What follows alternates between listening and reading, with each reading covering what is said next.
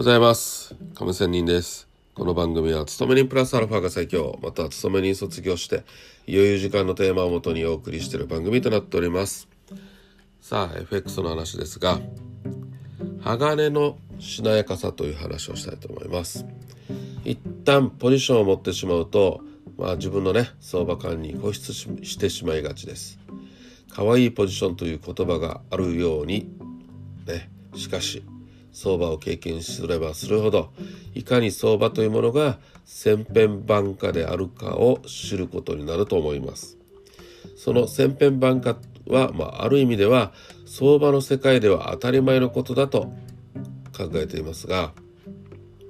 なぜなら相場を構成しているいろいろな材料っていうのは常に変化しており同じ材料でしかも同じ結果に対する反応ですら時に応じて変化をしていきます。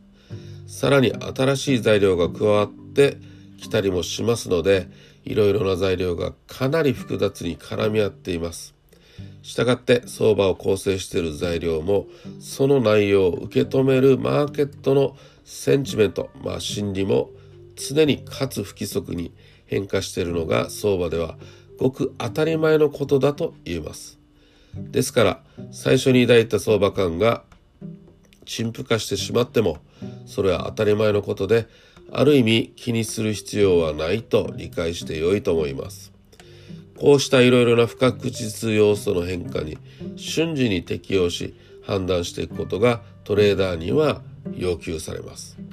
トレーダーは、まあ、判断してポジションを持てば話が済むという問題ではありません。その後も材料は不規則に変化していきますのでそれに応じてポジションの続行なのか終了なのか反転などの次の行動を先に先に考えていかなくてはなりません。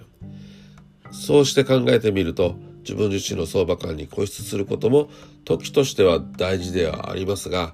同時に変化していくマーケットの柔軟性も兼ね添えておかなければ相場に勝つことは難しいと思います。